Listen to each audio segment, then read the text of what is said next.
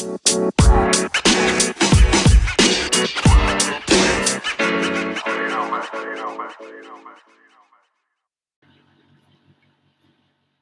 happening, you guys? My name is Shivaji, and welcome to an all new episode of All Things Digital, your favorite space on all the exciting and sometimes not so exciting work being done in the field of digital in India. As a teenager, I remember my grandfather, who had just retired and was mostly at home, had subscribed to four newspapers the Times of India, the Economic Times, the Indian Express, and the Hindu. Plus, he had an annual subscription of India Today and Outlook as well. He would spend most of his day reading and while spending time with family, but most importantly, he would keep telling me to read the Economic Times and discuss uh, news with him. Sundays would, uh, well, not reg- regularly, but mostly mean a sit down with him to discuss uh, the week gone by in news. I guess my podcast might have sub- subconsciously been inspired by that, but more importantly, it taught me the fun in reading a newspaper. You know, the joy in holding a physical one and just just reading it. Years later, when I joined my current workplace, uh, which is a work uh, public relations firm, after a shift in careers, I was suddenly surrounded by news and media again.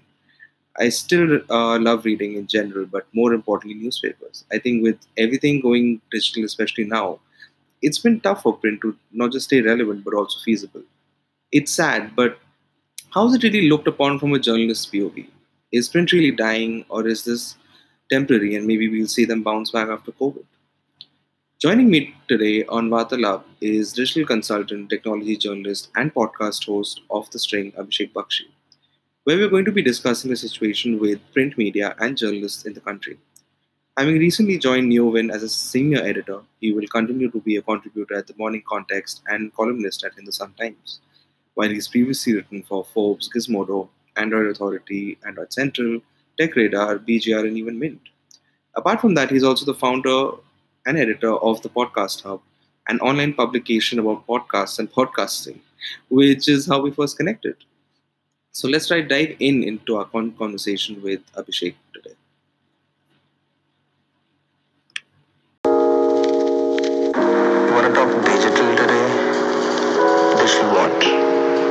I know, exactly. Everything's digital today.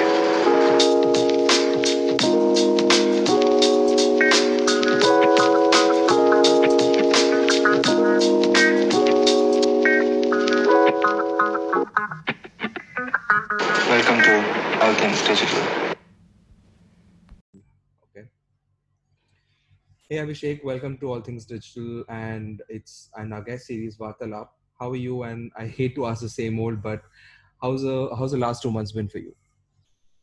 Uh, thanks, Shivaji, for having me. Uh, it's been awkward, uh, and this is coming from me. I'm a work from home individual. I work from home uh, even uh, in the normal days. Uh, so uh, I, I guess a f- early few weeks were just fine, and it was uh, business as usual for me. Uh, apart from a little more anxiety, uh, raised level of restlessness, but we've kind of come to terms with it. But seeing the crisis around, the health crisis, the humanitarian crisis, I, I think my productivity has gone low, even if it's the same desk I'm working on. Mhm. Uh, but uh, it's it's been a restless few months. I hope we pass through it. Howsoever we do, I I, I mean nobody has the perfect answers, Uh, Right. but maybe we will just get by it. Right, right. I mean, I think it's it's just been strange for everyone, and I mean, uh, it's it's always this. Uh, e- even if you're used to working from home, I think you're still sort of used to stepping out at some point, you know, and Absolutely, yeah. that's that's not been happening. So it's it's been strange. Um, you know, it, it's it's the strangest thing, but I've I've actually been following your writing for a while now, especially like when I had just joined back from my masters a couple of years ago, not couple of, I think 2019 and I had uh, I read a lot of um, the stuff that you've been writing on Android Authority, for example, and later on on Forbes also. For I think for a tech client, I was researching, so I had to do that. But it's only now that we managed to connect, despite being in the same same field or almost the same field, Right. similar field. Hmm. But uh, just just to get an idea, you know, when when did you exactly start, and how's your journey as a journalist, you know, been over the years? If you could just tell us. Okay, so I started uh, long back, not as a journalist. I guess the earlier word would have been a blogger or a columnist. I always enjoyed writing, and I, I was a geeky guy in the college. So I, I was the one who wanted to explore. I was the uh, early adopter of technology, and access to these things was a little difficult back in the day. So Right. only if you were a nerd, you would look up software, you would look up new apps and all. Of course, there was not much of mobile apps, but uh, you you had to really do the digging to find stuff. And people like me just wanted to write and share about it, so the others could discover all that. So I guess the first site I made, uh, it was not technically a blog uh, because I didn't know the term blog and RSS hadn't really catch uh, was catching up just at the time. Was uh, I was in my 12th standard? It was 99, uh, 11th or 12th, somewhere around that time. Uh, and 99 was the first time I had a website, and I it was just a random thing. I would just post random thoughts, and I'm sure none apart from my family members would have read it or just closest friend. And I, I didn't have a computer back then. I had to go to a cyber cafe. Uh, I I think your young listeners don't know what cyber cafes were. Uh, Yeah, yeah, been. I, I used Played too much Counter Strike there. yeah so I, I took out time from those uh, counter strike games and also the yahoo messenger chats to kind of build up uh, learn and then build up a website. I, I just wanted to learn things. So my website was not a product of uh, vanity but about learning html and all those things back in the day. And then i joined college uh, which was 2001 and when that is the time i discovered that there are things like uh, blogs and blogger from which later was google uh, came in that there was wordpress and things these technologies i was exposed to those. And in college i start, started taking blogging a little more seriously and when i say seriously it was also because there was a lot of audience because what i'll do uh, was i would just uh, do all the coding assignments that were given in college and all that and put Okay. up the code on my site so it became a very popular thing that if you have to look for assignment xyz you have to go on abhishek's blog who's Oh. charitably putting out all the code and all and then Okay. because because uh, uh, there are people who have friends in a, across colleges in the same university. A lot of people in my university outside my college also started visiting my blog. Not not in any uh, with any interest in me but only for the code they wanted to copy. So uh, my, my blog kind of became popular first amongst the students. It was it was like uh, dump of all the code that you needed for your assignments and project works and things like that. Oh, and I started exploring technology. Then I started writing more about things I'm learning. So if I would pick up XYZ technology one day, I'll just write about it. It was more of a personal indulgence. And uh, so I graduated from college and things went on. Of course, this this was also the time the internet started becoming more ubiquitous. Uh, more people had access to it, so the readership was there. Uh, I was active in a lot of online forums, and those are things where networks uh, kind of start forming. This Mhm. was pre Twitter and pre Facebook, of course. So online forums was the big thing amongst us nerds Right. who would just hang out there. So I, I I just kept writing because it was my interest, and all, all the writing I did was my technology indulgence. So I've tried this software. This is an error I was getting on my computer. This is how you resolve it. Typical technical uh, stuff, which is what made the early part of blogging for most people. Uh, and from 2007 uh, is where, where I joined Microsoft, and I, I was writing on my blog. It was not monetized or anything. It was just a personal passion project because I was in a job, and uh, it was not my primary concern. And while I was at Microsoft, uh, somebody just asked me to help uh, write a few posts on their blog. He, he was a friend, so I started writing for them, and uh, they started paying me. And I was like, "Oh, this is nice. You get paid too." Yeah. then um, Mint was the first newspaper, and I don't know how they reached me. Somebody, and this was the time when Twitter had just started in India, and we it was an early group, so everybody knew everybody right. because there were very uh, less users. Right. So, so one editor recommended another editor who was looking for somebody to write on tech my name, uh, and I don't know. Uh, this lady just reached out to me, senior editor at Mint, and Mint had just come up as a kind of a very interesting business newspaper, had partnership with Wall Street Journal, so it was getting good traction. And they asked me to write a column, and I said, "Oh wow!"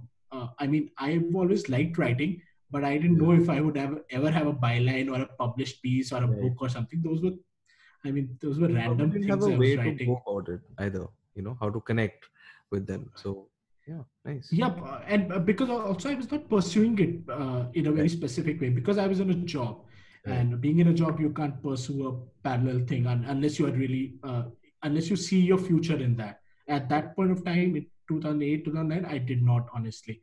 Uh, so the main thing happened. I wrote an article for them. It got published. I was very excited. I almost bought five, ten copies of the newspaper, showed it to everybody who came to my place.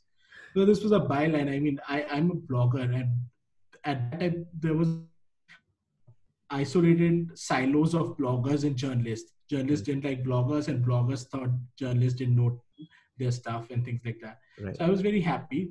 Uh, a month later, a check arrives in a mail, and I didn't know that I would be paid. I thought, oh, this is very nice. You get a byline and you get paid as well. I was like over the moon. right Uh, but I was happy about it because I had a job. I, I did pursue it very seriously. I mean, I, I started writing a column for them, Right. but only as, as a hobby, as an indulgence. right Uh, Right. In 2011 is when I quit my job at Microsoft and I went independent. Uh, Right. When I went independent, while I would set up my consulting work and look for clients and do kind of make a framework of what I want to do uh, as an independent professional, uh, a few writing gigs came along. Along at that time liked my writing, uh, but did not want to get engaged because I was working with a tech company. I mean, even even a brand would not want to engage with me because I was an employee at a technology. Uh, maybe if I was in a in a different domain, they would be. But at a tech company, obviously nobody else engage with you. makes sense Quit. Uh, a lot of uh, publications reached out to me. Honestly, I did not reach out to anyone. I was not looking for that, but a few Mhm. publications reached out to me, uh, gave me an offer, so I started writing. Started writing for ZDNet in the US. Uh, then uh, Mint Mint thing was continuing, and Sun Times offered me a column. So I Mm. started get, getting those gigs, and I was happy because I thought these would help me pay the bills while I kind of find my foot feet in the consulting business. But as it turned out, uh, I mean, I had a love for writing tech. Uh, Mhm. Thankfully, I early on I got some publications which were very credible, which kind of set me up for more credible publications along the way. And I, I realized that while I thought this would be a parallel profession, I started spending more time writing technology. And with that, it comes like you are conferences, you are traveling for an event or a conference or something.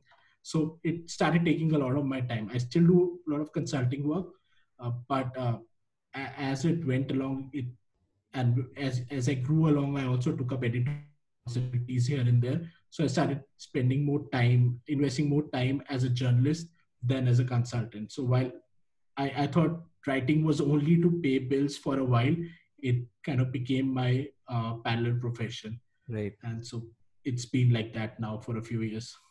Wow. So I mean, okay, so I, I actually got it wrong then because I thought you started off as a journalist, but, but in fact you started off with a blog in college and then Yeah, yeah. I like, move- I had no I I uh, one I did not have a journalism degree. uh, right, we- and I, I I'm a BTech. I'm an engineer like many of us in India. And I was eh, with technology companies. I was NIT. I did a gig with IBM, and Microsoft was the last job. Uh, and all the writing I did before was purely out of interest. And until now, I've never monetized my site. I mean, Right. I've never put in ads, even at the height of my uh, blogging days when there was too much traffic from around the globe. Mhm. I I never did it, and Right. and it just went by. It just so happened that my writing started getting appreciation, and I started writing for credible publications. right. So, uh, individually on a blog, your credibility, uh, also at that time, I mean, it's 10 years, more than 10 years ago. So, at Mhm. that time, I was a 20 year old, mid 20 year old that people don't want to take seriously. yeah. But if I start writing for a credible publication, then, then of course, there Obviously, is a weight added to it. right, right. So right. I, I I'm a uh, I'm a journalist or a writer. Uh, I I was a writer by interest, by chance. right right right so but but but it's interesting because you've actually seen um how um, media has moved you know through these like i think last 15 years if i'm not wrong. So from writing a blog then moving to your first byline and then actually going and writing for different different publications. So you've actually seen a lot that has happened with the media. So what's what's what's really happening with with them today you know? Because I mean, especially the print publications, because there's a lot of talk right now about print dying, and I mean there has been for a while, but especially during COVID and the layoffs happening. What's what's really the ground situation according to you? Right. So I've, I've not just seen it. I'm, I'm actually a product of the transformation of media as it happened. Right. Uh, I, I'm one of those who kind of got engaged with the media only because this transformation was happening. Right. So like like I mentioned in one of my earlier comments that early on uh, digital media was uh, seen as a separate media arm, so to say, than mm-hmm. mm-hmm. the regular print or TV or any of the mainstream uh, media outlets. Right. And when digital media kind of became bigger, of course, those lines started to blur. Um, you you work in an agency, and early on, even brands treat people writing for digital publications separately versus people writing for print. It's it still happens in some of the brands, uh, but sometimes there were two agencies dealing with these two groups, and right. some some of the top, top tech brands would uh, have a separate agency dealing with, uh, as they used to say, bloggers. Now the term more popular is influencers, uh, and the other was the mainstream media. Right. And uh, because these was considered separate, that uh, their domain, their audience was considered separate. Also, their experience and expertise was also debatable. Uh, but as it happened, right. it, it kind of uh, merged into one. Not just because print was dying, because uh, on, internet became the primary source of information for everyone Hmm. So because the consumption online started, which is why all the mainstream media also jumped onto having great uh, news website, and then when uh, things like uh, videos started, so the every every uh, publication or a news channel would come to YouTube and also do a lot of things on Twitter or Facebook. In the COVID times, even webinars and things like that. Yeah. So uh, all this happened because only because the consumption on internet became the primary thing and not the secondary thing Right. When I started writing, only people who had access to internet or were geeky enough or wanted extra perspective or research would go online. Correct. And uh, uh, for example, I, will tell you about, but more than 15 years, when I was more than 15 years ago, mm-hmm. um, I, I, used to be a member of British Council Library in Delhi. And right. we, we I, would go there and pick up books and magazines uh, from around the Same. world, which was the fascination of I joining the library. library. I love that. Oh, I I love it. I I miss that I don't go there same, often. Same same. and there was a set of computers, about uh, five seven computers, yeah. uh, desktops that were there yeah. for people who wanted to research more from there right. or look up books, the catalog, uh, and all that stuff. So the information available to you was the library, and only five, seven computers for a few people who would want to research more or dive more. Same was at the American uh, center library because internet consumption and the behavior consumption was different back in the day mm-hmm. when internet became the primary source if you are checking your phone all the time for the latest news or a review or a perspective you are turning to your phone or, or your computer and right. so the mainstream media also had to come in there earlier they had their own space and right. internet was the secondary consumption source when it became the primary, the mainstream media had to change. And so the conversation about print is dying has been there. Right? Yeah. Uh, it it is because it was identified that pattern has changed. Online uh, is the consumption activity that everybody does, but the print and the television channels also, uh, to some regard, did not really transform their business. Right. And and in, in times like covid now they're realizing when the ad revenue kind of dwindles down and there are uh, chal- challenges of uh, working from remote locations mm. they hmm. realize that they really cannot sail the boat anymore it's been tough times for them anyway yeah i mean uh, I, I i still like newspapers for some reason i i read Same. e-papers a lot I, I, I actually read a lot of e-papers, which is funny. So I, I take a newspaper, but I still read it digitally okay. uh, because I like the curation part of it, and I, right. I, like to understand how what newspaper put what thing on the front page and things like that. Yeah. So uh, that that that's the observation bit I do, but uh, all the uh, romanticization of print is mostly done by uh, people who are in print now. I mean, the world has changed, uh, and everybody has to kind of change with it. I mean, uh, a lot of things. If Netflix becomes a really big thing, a lot of people who like the cinema experience would Yeah. really be feel sad about it. But then that's how it is. You can't force people to do it. I'm I'm a Test cricket connoisseur, and I cry when there are no crowds at Test matches. Right. But you can't help them. You you can't force them into stadiums. exactly. If people like T20, I mean that's the way to go. You Yeah. do all, and I would hope the cricket boards do all, all in their hands to promote Test cricket, but then you can't forcefully change consumption pattern. I guess in print we've been only stretching the needle for as long as they can take in because Mm. as long as the ad revenue is coming uh, and especially with government ads because uh, majority of advertisements on newspapers is uh, by the government yeah. state governments and central government. You so i think they were just floating by it.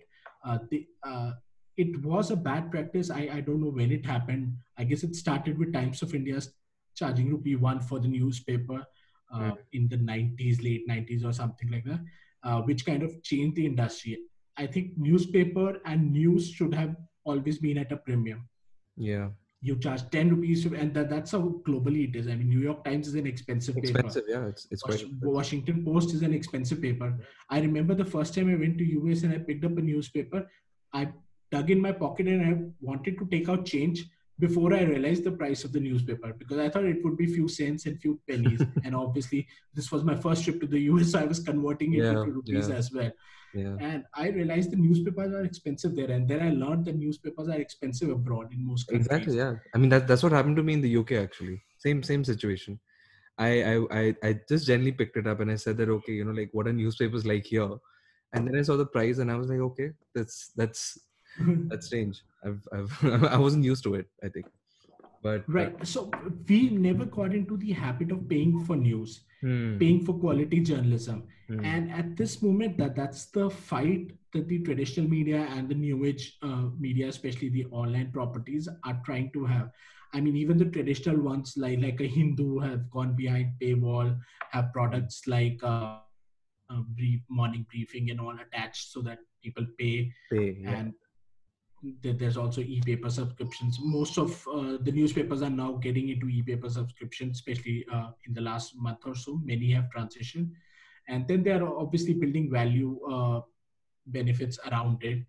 But now now people would find it difficult because they thought uh, you go to hindustantimes.com and the news should be free. Why should i pay for e-paper? Yeah. uh, because you you understand there is uh, there has been ads always. And that that's the model you've lived with it my generation we've never paid for news.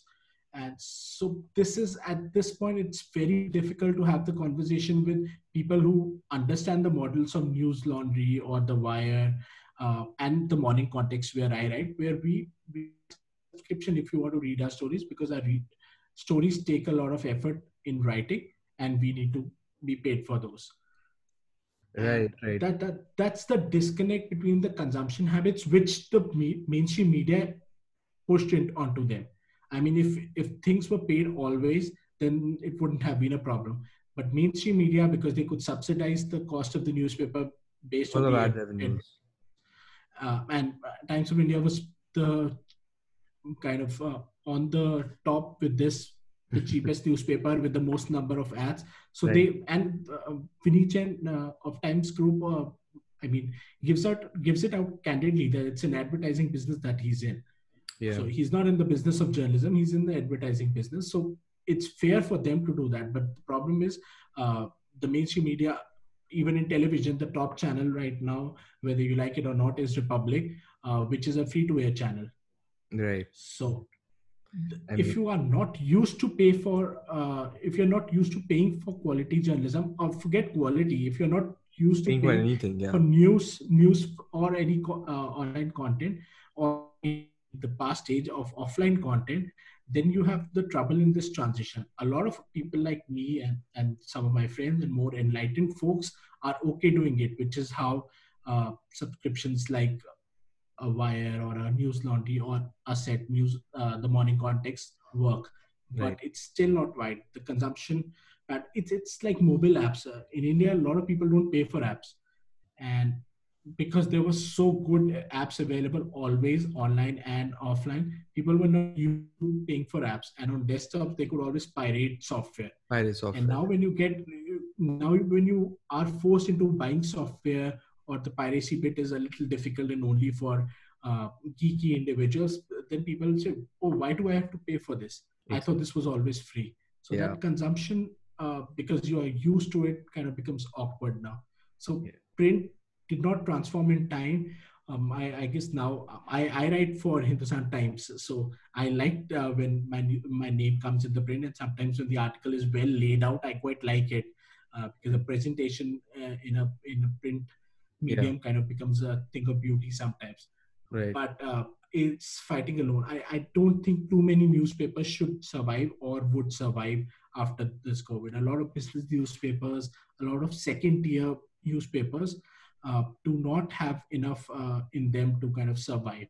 There's a place for national newspapers and uh, publications which are pan India, but all, they would also have less editions. I mean, like a top national publication would have eight, nine editions across the geography of India, but they would also reduce some. I don't think you can get print past the pandemic. yeah i mean it's a it's a it's a it's a good point to make there because i mean uh I, I think the print i mean print med- media print i mean publications for example they haven't really understood consumers as you said you know and the shift in consumers but but but do you think brands have also not understood that or or do they still? Because they they I, I feel like when you said that it's the print media that romanticizes print i sometimes feel like brands also do that you know? Do you do you think like that that also comes in? Or do you think brands have also moved with time? Because No, abs- absolutely. Uh, so, and you you work in a PR agency, and you would know uh, if if if your product or a service uh, of your client it's it's rated very highly, then it it's published in an online portal, an online only portal. right Uh, that that is the age group of the market different because they're from the old school. right I, I think brands are somebody who both prop up a medium and also demolish a medium. Mm, When I say when they keep harping on a print coverage, even when an online coverage gives better reach and more targeted audience, they would still keep harping about uh, the online offline publication and also the mainstream media conclaves and events. They would rate those very highly but they also de- demolish uh, the medium because they are the ones who keep investing those ads i- into the wrong places. mm, Now, even in, in the case of things which have come up uh, nicely, like YouTube channels uh, which cover travel or tech and things like that, there are brands who really spoil the ecosystem yeah with underhand tactics, with uh, and I, I don't want to get into the details, but we all know the kind of yeah, mess we that know, yeah, goes yeah. into there. Yeah. So uh, the brands kind of do both. They like to prop up a media, but they also like to demolish a medium because uh, and we can't hold them responsible because they are capitalistic organized corporates. Uh, Right. So for them, whatever makes sense for business at that time, uh, whoever's the chief marketing officer and the digital uh, manager in the organization, it's more to his whims and fancies how the uh, investments and how the coverage is uh, made. So Right. I, I, I mean- I don't think we should kind of hold them responsible for anything because they are responsible for everything. Yeah yeah and plus they, they're in the they're in the business of money making so i think a lot of the decisions also because because you know why i'm, I'm saying this? Because i've seen i've seen a brand and i won't name them where um, a launch was more focused on the youtubers as, as we were just discussing than the media you know? The information dissemination the the the, the embargoes the everything was more uh, for the for the youtubers then and and maybe it's a it's a general trend but that's that's what i saw like in in the last couple of years. And um, it's it's strange how the with with with one brand i saw the focus on youtubers whereas on whereas on the other brand another brand i saw the focus was on print coverage. And uh, they they couldn't fathom that um, you know i mean being during covid right now for example i mean print uh, print coverage is very hard to come by right now because i mean most of my coverage is most of the coverage in newspapers is firstly reduced. It's covid covid focused. It's it's even if it's business it's impact of covid on business. So you know your csr story or your you know product story might not get so much preference. So you know i mean Right. but but but that that's that sort of brings up the question that you know how should brands really collaborate here then with journalists? Because to you know sort of evolve their approach. Because not not all brands are are out there on digital. Some some some of the young brands are because I, i'd say the young brands have started thinking um, with digital from the start. Whereas the the traditional ones the older brands they've had to either transform or they've yet not yet transformed into that space. So but but but how do they do that you know? Because they they don't seem to understand sometimes that um, some some person might be more important for print maybe but uh, it, it might not be easy easy to get. So so how do you think they should collaborate? Because um, I, I i when you know when i see the whole ecosystem i feel like brands and media have to sort of work together. They can't they can't work in silos. And the pr agencies are the glue maybe most of the times. But um, there has to be that collaboration between them which is somewhat which sometimes i don't think is happening right now. All right.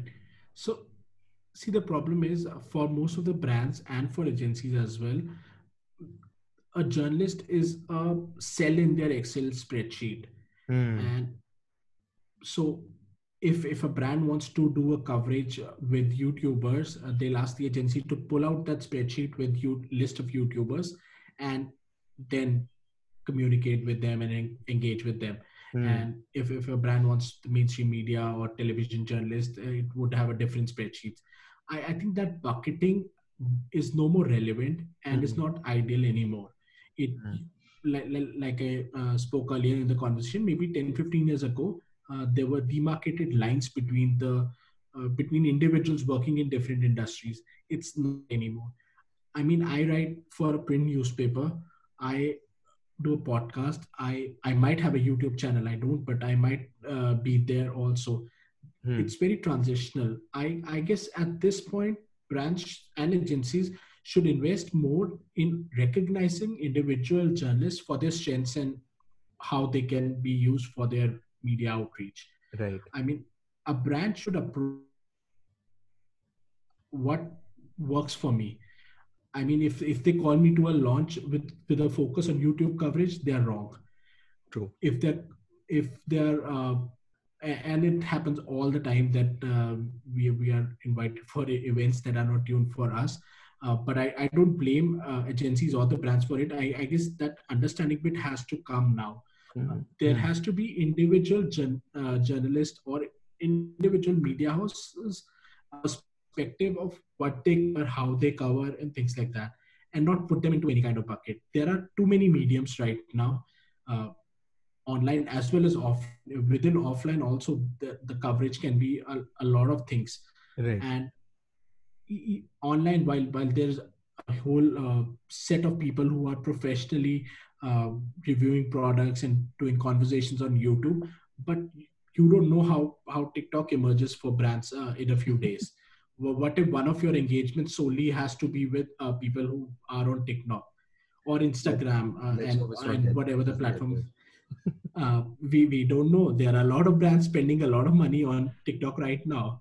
Yeah. Let's not get into that. Unfortunately yes. Unfortunately yes. Yeah. that's a whole separate uh, which is why which is why i said yeah which is why i said brands pro- proper medium as well.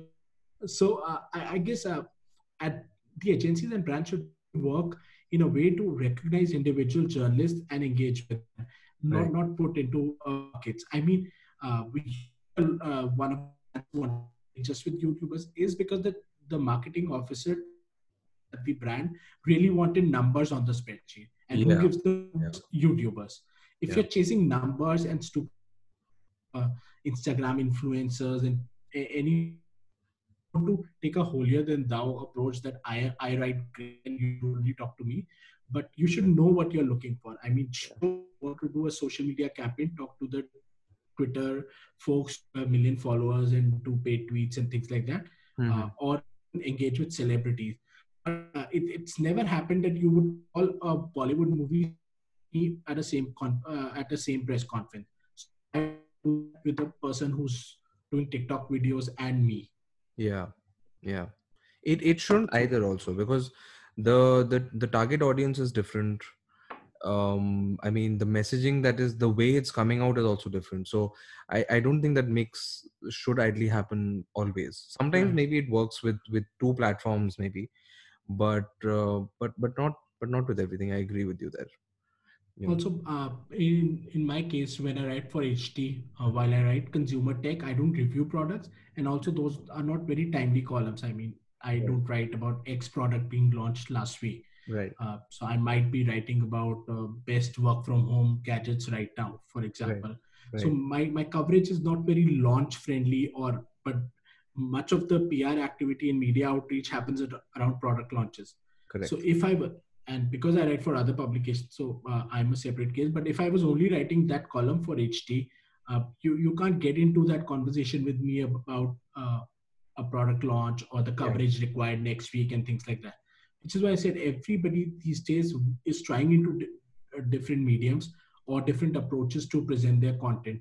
right. Uh, so learn a little more about the journalist uh, when when you're approaching him, or and what you have in mind should also be different for uh, different people. Uh, podcast, we podcast, podcast is another medium, right. And uh, which would not have the same uh, way to approach than a than YouTube, which which is very instant sometimes, and you can just do right on at the launch event. You can shoot a video and do it.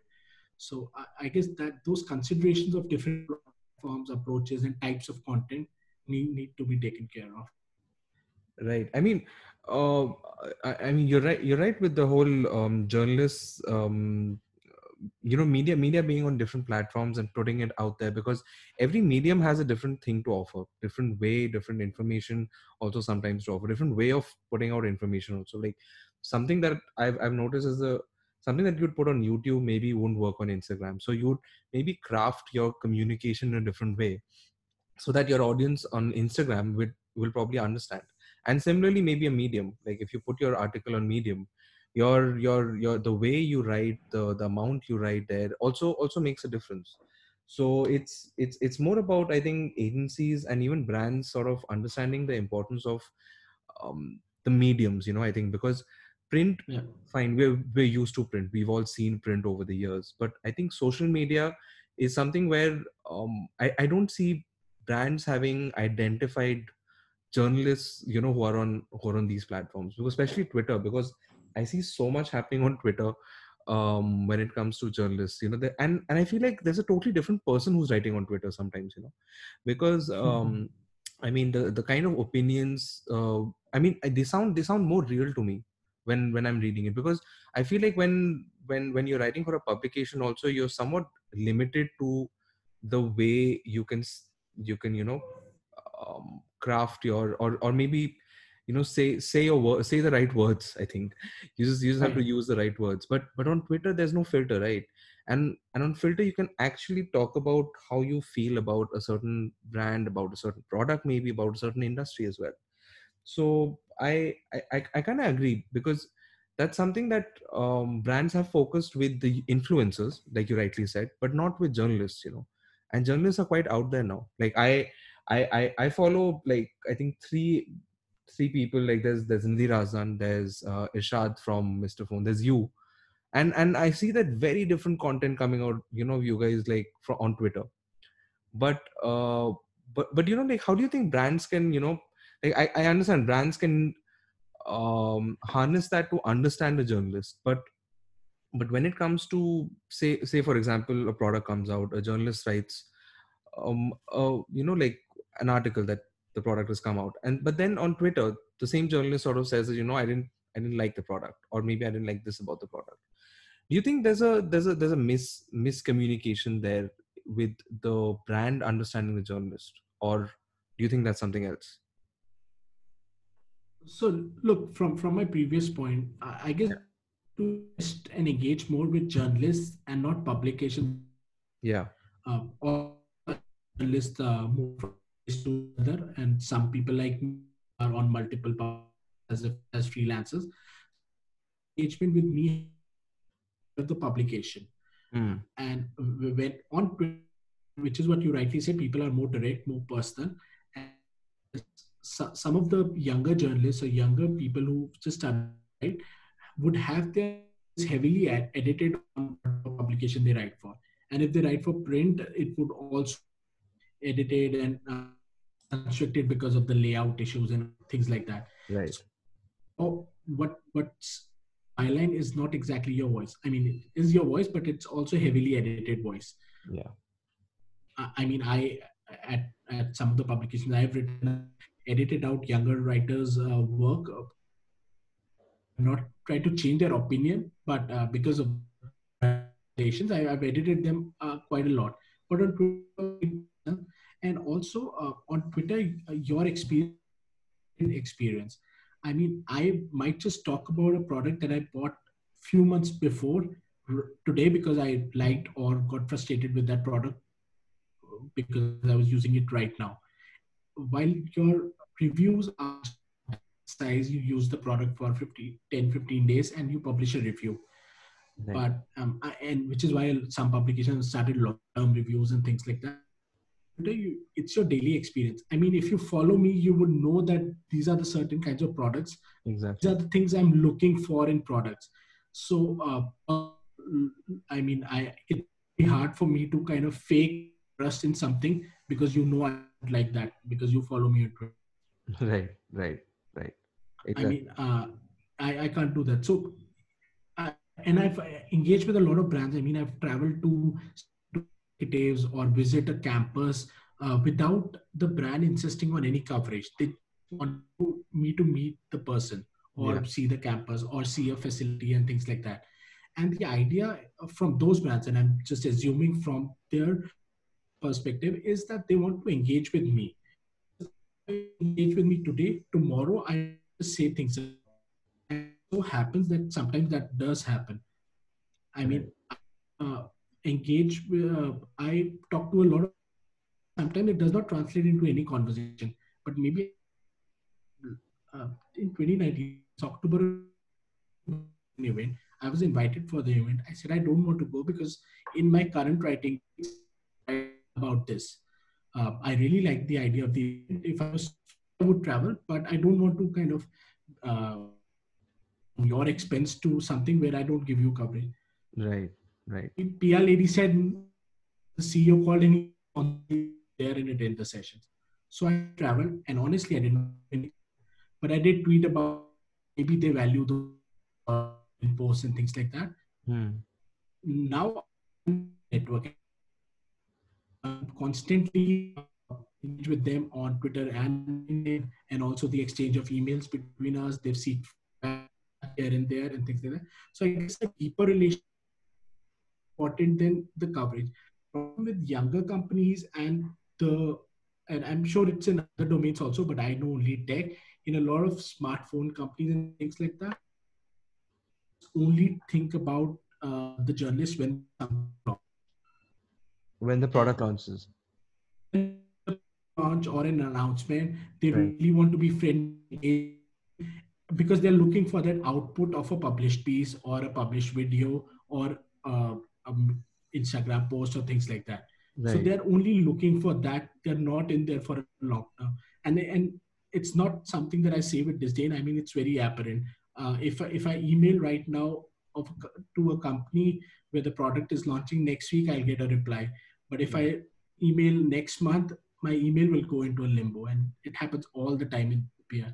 I mean, I, I can crib, crib about make this a crib about PR agencies or things like that. But it so happens that the culture is that you are only engaged with journalists when when there is time to do a lot. something, Yeah. When there's something. And, and and and I hear this from a lot of uh, entertainment journalists also. You get access to movie stars only when there is a movie release. movie release. So Yeah. e- e- even if you are uh, one of the top uh, entertainment uh, journalists in, in the country, like a Rajeev Masand or Anupama Chopra, you get access to the top stars, of course, uh, only when there is a movie release on the way. Right. Uh, and that that culture kind of then you then the journalists also because you've got access in a lot of cases a lot of younger journalists or youtubers who want the review devices or the access to a launch you know get compromised into working towards your interest because they want the access Right. Right. Right. so uh, that that bit uh, kind of becomes uh, it's obviously awkward for a journalistic uh, ethics also Mhm. but otherwise uh, for brands to reach out to journalists only for their launch kind of uh, i mean we are not your marketing props Correct. so uh, it i prefer deeper engagements i mean I, I miss out on a lot of launches only because i get uh, i don't get along with those brands. And I, I don't mean i don't i have issues with those brands or i don't speak to them. I mean i'm friendly and all.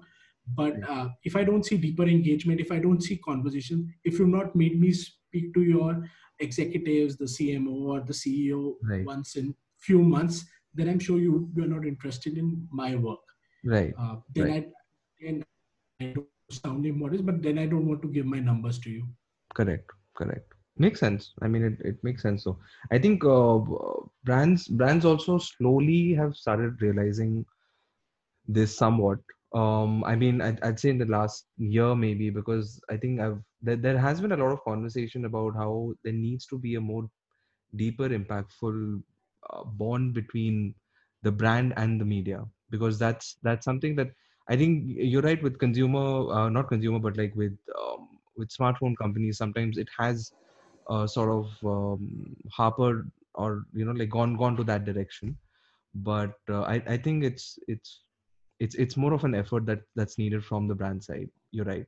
No, also, also to interject you, a, a lot of effort that we've seen in the past year or so, uh, like you mentioned, is about being friends with journalists. Yeah And I don't, I don't think that's the right approach. I mean, Right. journalists and uh, brands should not be friends. I mean, on an individual level, if you get along, uh, that's pretty good. right But uh, less of an effort has been for constant information sharing.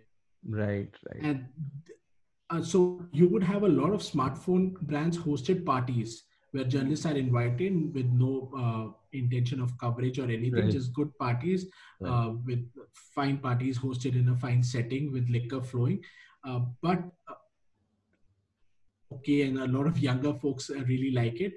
But that does not solve the problem where you are constantly disengaged. I guess come together not and one won't do. I mean the parties are all fine. Uh, i might have gone to a few as well. Right. Constant lack of information communication I, I guess it doesn't serve the purpose. So right. Uh, even at those parties if your ceo kind of escapes after the short note and then you can't find him for a uh, conversation then that purpose is uh, defeated. Defeated so you you you you need those friendly engagements constant engagement but with uh, a lot of information flowing. Yeah. I mean i mean some meaningful outcomes basically. Yeah. I mean the the friend the friendly banter can be there but with with some outcomes. I, I get your point. Right of course because I, I i think brands brands now especially with with with all of this with people working from home and everything i think they're they're struggling even more because i mean all this while they might not have created certain relationships um and and given out the right information on time. And now they're struggling for you know coverage and getting getting their their voices heard. You know that's that's also something Right. that they're doing that they are uh, you know suffering now. And and the ones especially who are focused only on print they they're suffering the most because i mean journalists are now hitting back and saying that listen we we cannot we cannot take your coverage right now. We cannot. So just just wait. Just hang Right. on. And because there's no space there's what 12 pages now out of what 25 26 pages that earlier used to get Right. right? And 12 pages also 10 of them are on covid and the impact of covid. Right. So how much can you stuff uh, stuff in anyway? So i completely get your point i think i think it's time for um our our, our next segment. I think uh, we'll we'll take a short break here and we'll be back. And it's it's a light segment where we'll ask you some generic fun questions. Even though this was this has been a lot of fun though already but yeah okay? Okay look forward to it.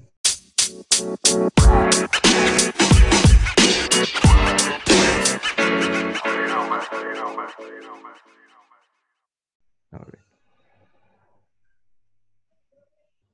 Welcome back to All Things uh, Digital. Um, and we have Abhishek with us. We've been having some conversations about print media and how things are slowly shifting to digital. Um, this is a segment which is called uh, Keeping It Casual. Uh, it's not really like a rapid fire, and I won't ask you which journalist you hate to create some controversy. So it's not like uh, Koffee with Karan or anything. But uh, something so i mean the whole idea behind keeping it casual was that you know i want to i, I want to understand more about the person i'm interviewing um, from a, a more personal standpoint you know as to what they like what they not like but somewhat related to their work you know. So i'm i'm going to start off with the first question. I think um and and I, I don't know if a lot of people know this but you've also uh, started something called the podcast hub. So i want to ask you a little little about that and you know why why should people get onto it and and what's the whole idea there interested in podcasts long. I mean, the first one I had was a decade ago when Oh, really? mainstream. Yes, long, long, long, long back. I, I used to work with Microsoft back then, and I would speak to uh, the senior executives at Microsoft uh, because I could get access to them. And Right. It, it went on for a great ride. I had a personal exigency in the family, so we had to suspend it. But it Okay. Uh, kind of widely popular, if I may use the term myself. Uh, plus, a lot of audience was from abroad because internet penetration wasn't that great in India. So Right. we made quite a dent.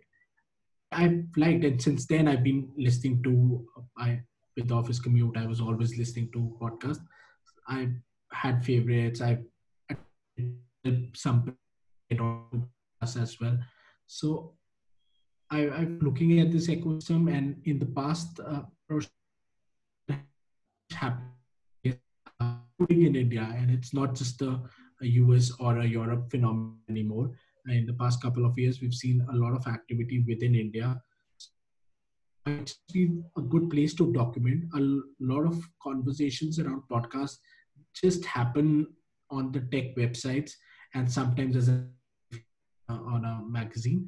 Right. But uh, everyday things like announcements from Spotify or Libsyn or Anchor or whatever, the not get as much uh, awareness like they should be. So I, I just started. Obviously, it's a passion project. I'm Yeah. running it on the side. I've just uh, got to who's, who's started me. So the it's an idea to just build up the community. Uh, while while I've more a group here on the site because there are too many Indian podcast groups on Facebook or Yeah, Twitter yeah. or Instagram and things like that. i'm always confused i'm i'm always confused that have i reached the end of the podcast universe by now or not i seen it all because yes, every day i find some new thing that's that's just popped up and i'll, I'll see that there are some 50 episodes you know Mhm. So it's, there it's is too much happening right now. So I, I thought I'll document that in a in a website which involves and also I have interest in the space. So I'm doing a new podcast service or things like that. Like uh, just before this call, I was uh, the new podcast apps that has come up. So that that's something in my league already.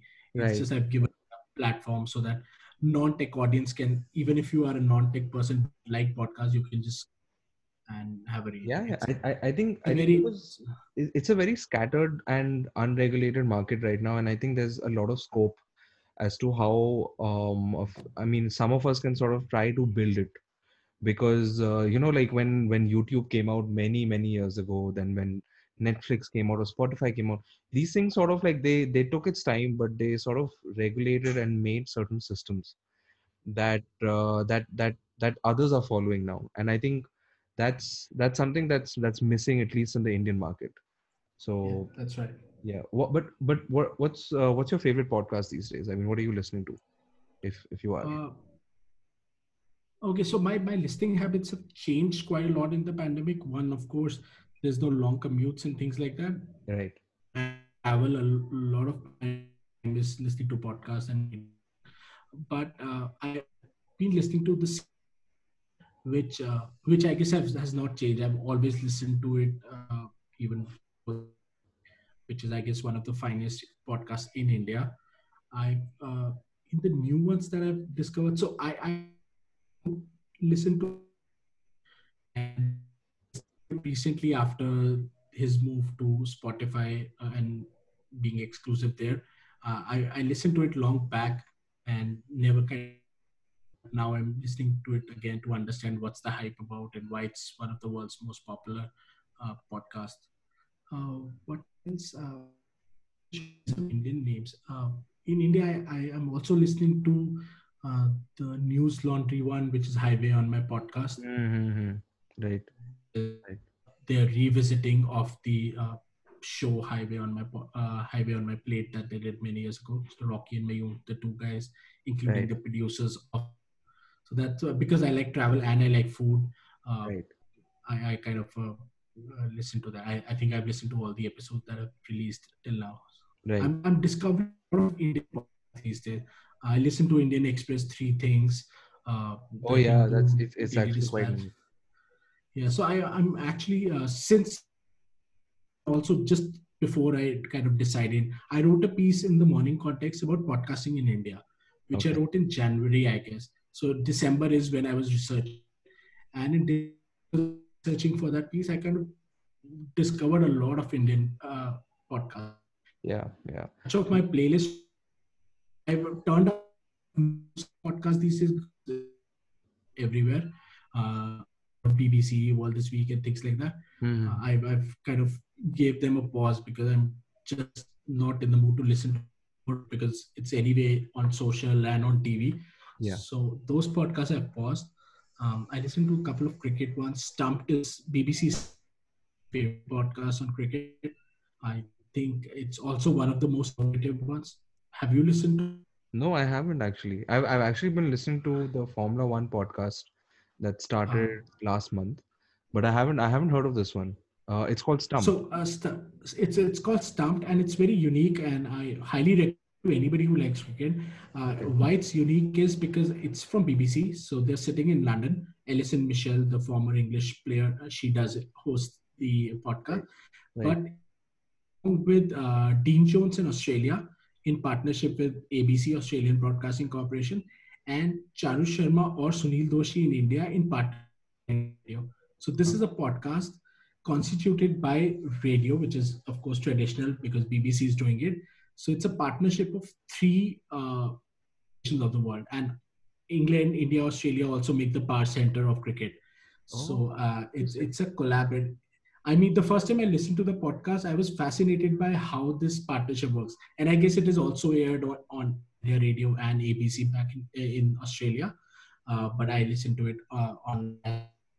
So it's a show which uh, is three traditional radio players partnering to give up one of the best podcast on sport.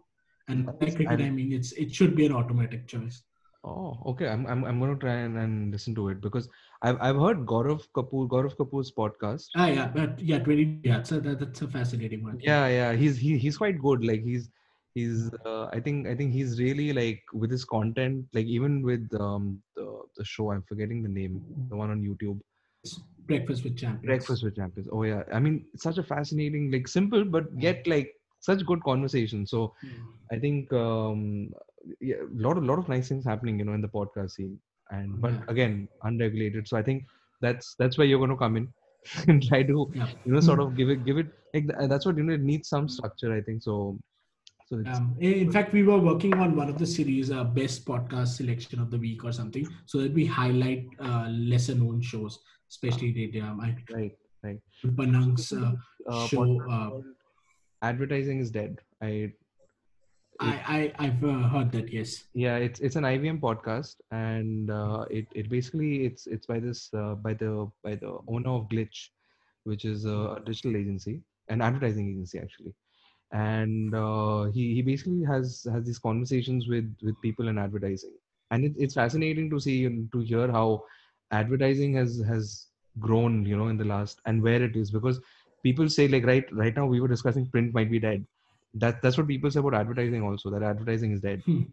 like traditional advertising is dead. But but that's that's that's a whole conversation that he has and uh, it's it's quite interesting. You should maybe like give it a listen sometime. Right. but um but you know like i mean when whenever people jump into things you know like a lot of like like like last two months or three months i think we've seen a spurt of podcasts you know and and i i read a i read a tweet by Prasad banerjee recently which said that please don't let podcasts go the way videos did in india pretty please what's your what's your take there i mean do you think do you agree do you do you think like it should you should just let it go grow and you know let's see what happens Right. Uh, no, so of course, let it grow. I mean, who who are we to uh, moderate or uh, judge content? Uh, but I guess uh, brands, individuals, uh, sometimes do not know where to stop. And I I've seen so many tech YouTube channels with absolutely poor videos. I Yeah. mean, it's lack of self awareness, self realization that probably I I don't do YouTube videos because I don't have this craft for it made a conscious choice even when the heydays uh, of everybody getting on and people like me who were early in blogging kind of, maybe i don't have a knack for it and i stopped my people who also did not have a knack for it uh, did not stop. So uh, we've it's i mean the platforms are great. Uh, youtube is a great platform. The creative tools are great. It's only up to the users what they offer. Yeah. Um, Yeah. the problem I- I don't feel I youtube have- is that You know, I, I. I mean, as in, I don't feel I have the patience to um, put in so much creative effort to make something. Like, you know, like you, a video takes a lot and lot of effort. So unless like I feel like I have a team, then maybe I'll be able to do it.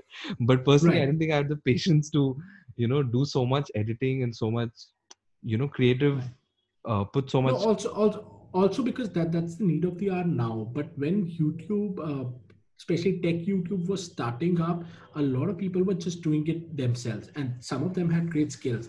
I mean, of course, now everybody's up the game because you need great shots, you need good production quality. Yeah. Uh, it wasn't that. Uh, it wasn't that expectation early on, so people used to get by. Uh, and with podcasts, the thing is that even if that podcast it's not in your list so you are not bothered the Yeah. problem with content on youtube is it's thrown at you so Mm. while you are fine that you like you might be thrown a recommendation or auto played something which is not to your taste True. True. True. in in podcast you are in your space you, uh, i mean there are so many bad books in the world but uh, you judge your reading habits only with the shelf on your uh, on on your True. at your home or on your kindle Absolutely. yeah. uh, with pod, uh, yes, there will be bad podcasts. Uh, I mean, uh, it's it's up to users, and the, the medium can't be blamed for any cringe that comes out. We talk a lot about TikTok. I mean, uh, TikTok, my ByteDance made a fine product. It's what people made it to be. Exactly. So, uh, I, exactly. I mean, I think, and uh, I, I had in, in fact a banter with uh, Prasid uh, when he tweeted that because my follow up news was Rahul Gandhi uh, starting a podcast. Uh, oh yeah, as yeah. I saw that. I saw that. so, so, I- I- he uh, so he said it, it would be awkward, and I said it's still better than tech YouTube. And he said I agree on that without uh, making a political point. So yeah, I mean, uh, politicians would jump to it, uh, Yeah. and everybody would jump. Brands would jump to it. It's it, Yeah. I mean, the enterprise tech and all. in fact in fact uh, politicians in the us at least have used podcasts a lot i mean um, Yeah. maybe like i don't know not in india but i mean joe biden had a podcast which Yeah. which was quite a hit during his campaign i remember See So- now they will because now the, there are platforms like like a JioSaavn. They recently had an update last week uh, where they changed their UI of the app. So podcast has a highlighted uh, appearance, so it's easily discoverable. So once you have the tool, earlier you had to eh, inform people that there is a thing called podcast and and I am doing a podcast. yeah yeah Once the once the awareness part is off, it's easier. true true makes sense i mean Spotify is of course doing its job. Spotify yeah they're, they're really going at it right now in fact i think that they're also having these um, podcast discovery um, contests i would say you know Yeah, that's right. Yeah. and Roshan Abbas is I think hosting or I think he's a judge Yes. also. It's it's quite interesting. I mean, I, I actually know someone who won recently. yeah, they, they are also doing anchor sessions that that those also are Yeah, yeah, hosted yeah. by Roshan Abbas. Yeah, yeah, yeah. I think even Kalki was in one of them. If I'm yeah, Kal- Kalki and Roshan do it not, together. it was quite interesting. So I mean, a lot happening there. But um, but anyway, like um, you're you're a tech journalist, so this is going to be a tech question for you because um, I've I'm really I think in the last four years I've I've, I've been really into um, smartphone launches, smart, what what smartphone companies are doing, and so I'm really into smartphones. So I'm going to ask you this: that what's what's what's the phone that you know you're you're looking forward to, or do you think has launched, which is which has really done something to you this year? Because I'll I'll have a counter answer to yours. You know, for for as to what my choice is. Honestly, I've stopped looking forward to uh, because m- most of these are just progressive updates. I mean, newer processor, Exactly. Exactly. bet- better design, uh, more powerful camera. Yeah. I mean, uh, maybe maybe I'm getting old, uh, Yeah. or and more pragmatic about my expenses. Uh, like I was just about to pick up a phone in March. Uh, it was supposed to launch in March, uh, Mhm. and it didn't because of the pandemic. And I also held off my purchase. And I Yeah. shared on Twitter. I, I said I was looking forward to just pick it up. Right. But I, a- as somebody in the business, I like to buy these things. But I just held off the purchase because of so much uncertainty around. Right. So I, I've stopped looking to launches. I, I use a Pixel. I'm a, I'm a good. I'm a great fan of uh, Pixel. Those serve me very good. right. Uh, I look forward to Pixel 4a, which might just be launching Same, anytime. I same, mean, it's been same. delayed. Uh, but those are only because I, I'm looking forward to it because I look, I'm looking forward to buy it. Uh, but otherwise, as as an industry trend or the hype around things, I I guess I've stopped uh, uh, being hyped up. I, I I look forward to smart home gadgets, and I guess maybe that's the new thing for me. For some people, it's the uh, wearable, the smartwatches, and things like that. I guess I look forward to what smart home things or what's the next Google Nest coming and things Right. like that.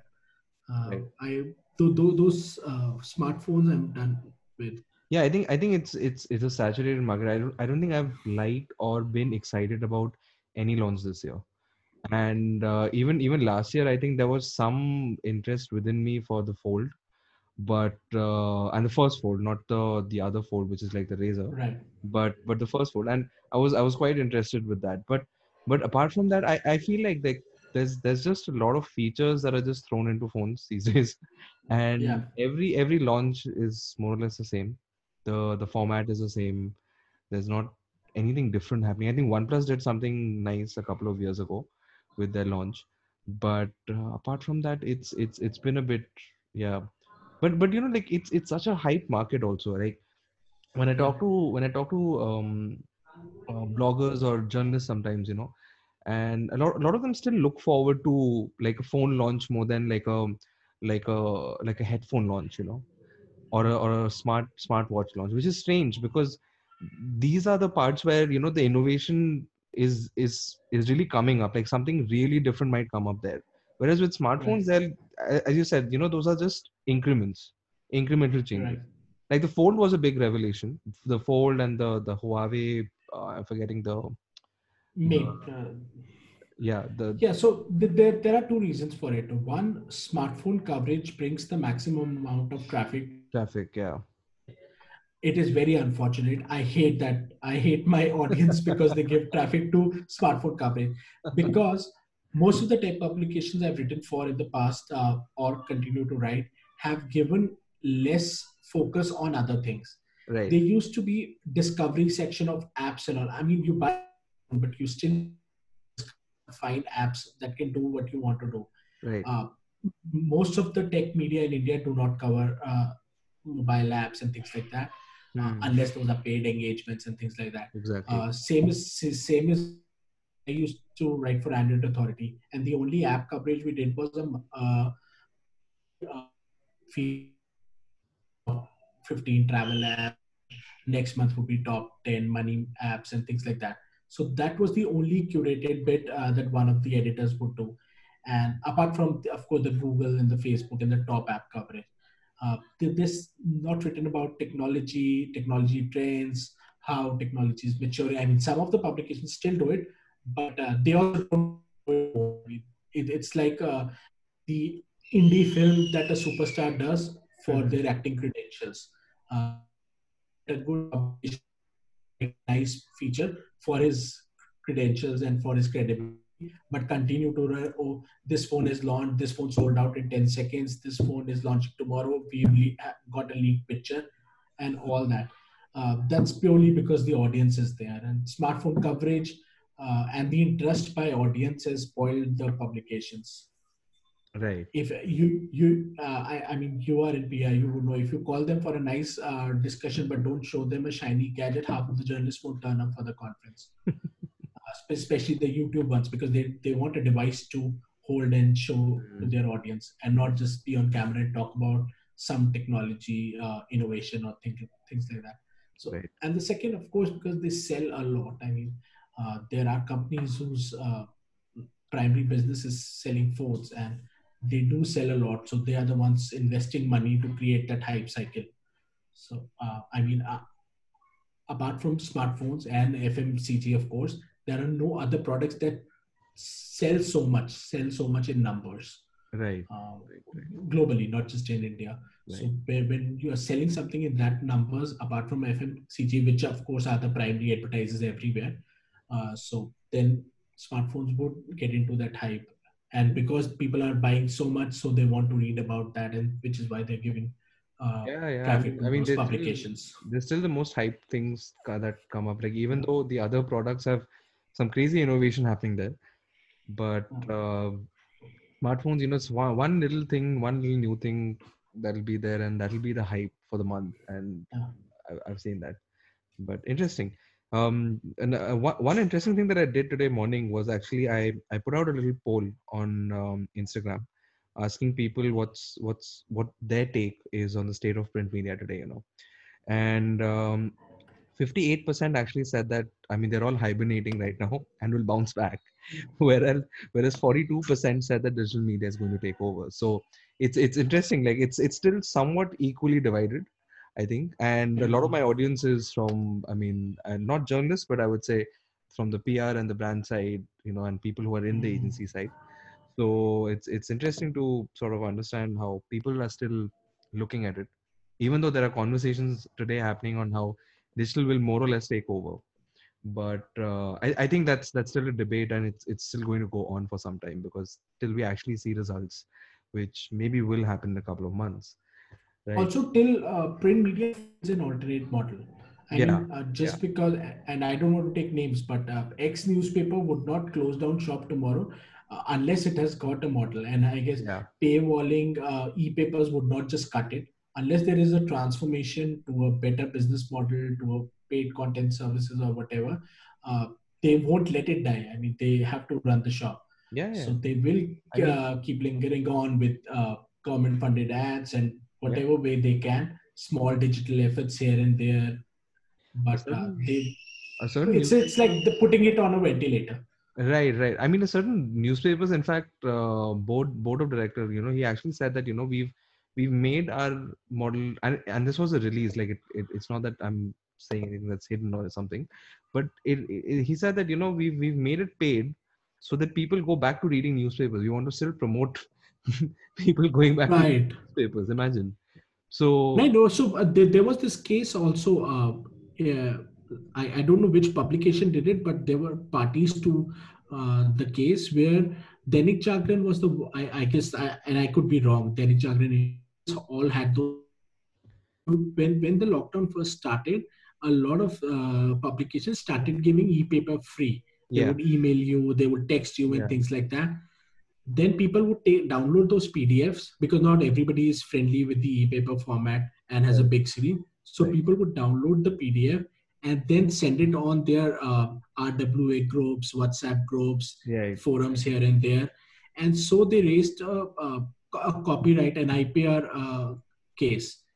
right. And so they, they themselves were sending out e-paper links, but then they didn't want the uh, e-paper to float around. Right. which I found it awkward. Yeah, which I found awkward, but it ties into what you're saying because their idea of e-paper uh, and stopping e-paper was that people go back to print. Right. But if they and once they started realizing that maybe people are getting too friendly with the PDFs, Yeah. this is not the way to go. too friendly and too comfortable. Like it's literally Yeah. coming on your WhatsApp. You just open it and you're just like reading it, and then the, you're done. You don't have to Yeah. click anywhere else. Just zoom in, zoom out. It's simple. so, Right. so yeah. I mean, I I I think that's a wrap uh, on today's episode, though, on Vartalap, uh, Abhishek. I think it was wonderful having you as a guest today. Uh, I'm sure a lot of um, our uh, PR friends, brands, media, whoever's listening, um, will get some insights from this or some learning, hopefully. If not, then koi baat nahi. but I think uh, Uh, whether, whether whether they learn or not, uh, at least they should take offense. Through the episode, we might just have criticized one or the other. So Yeah, yeah. All, all in good fun. yeah. Yeah all in good fun. And and you know like i i, I believe that you know everyone has their opinion and it's it, everyone's entitled to their opinion. It's fine. You know and it does not reflect the the work they do or the agency they work for or the company they're associated with. So it, it shouldn't it's like twitter. Your uh, what what's that one line everyone puts out um my tweets are personal not reflective Yeah, of the disclaimer: no, not the op- yeah. employees yeah this is this is a lot like that. So Yeah. and and i think today's episode was equally important you know for for senior professionals and the entry level people you know like to understand you know how the landscape is evolving. Because um i mean people need to sort of prepare the client the client has the brands have to prepare themselves uh and you know like sort of build the right expectations is is what something and it's a constant struggle I can see brands pushing agencies, agencies, and you know, in turn, frantically connecting with journalists who are unsure of the future. You know, I mean, right now. So a little empathy and caution is never bad. I, I think right now. So yeah, Also, we are all in this together. I mean, exactly. Uh, often I would have ranted about a PR or a brand on Twitter sometimes, Right. um, and a PR agency would have cribbed about me on the water coolers, and it's totally fine. But otherwise, uh, we we we are too tight together, and we need to work together. And like like you said, especially in times like these, where, where more empathy is required, yeah, uh, everybody we are all in this together. Uh, Right. I can't do my job if uh, the brands or PRs are not supporting me, and Exactly. so uh, can you. And uh, yeah, and same way around. Like if no one's writing about me, then I mean, what what am I doing? So so I mean, I I yeah, totally. So I I, I think that's uh, that's that's a good point to you know leave our listeners with, and empathy and caution. So I hope everyone's um everyone had a good time listening to us just talk, and everyone has a good week. Um and hopefully things will start opening up as as they're saying from the eighth, which is tomorrow. You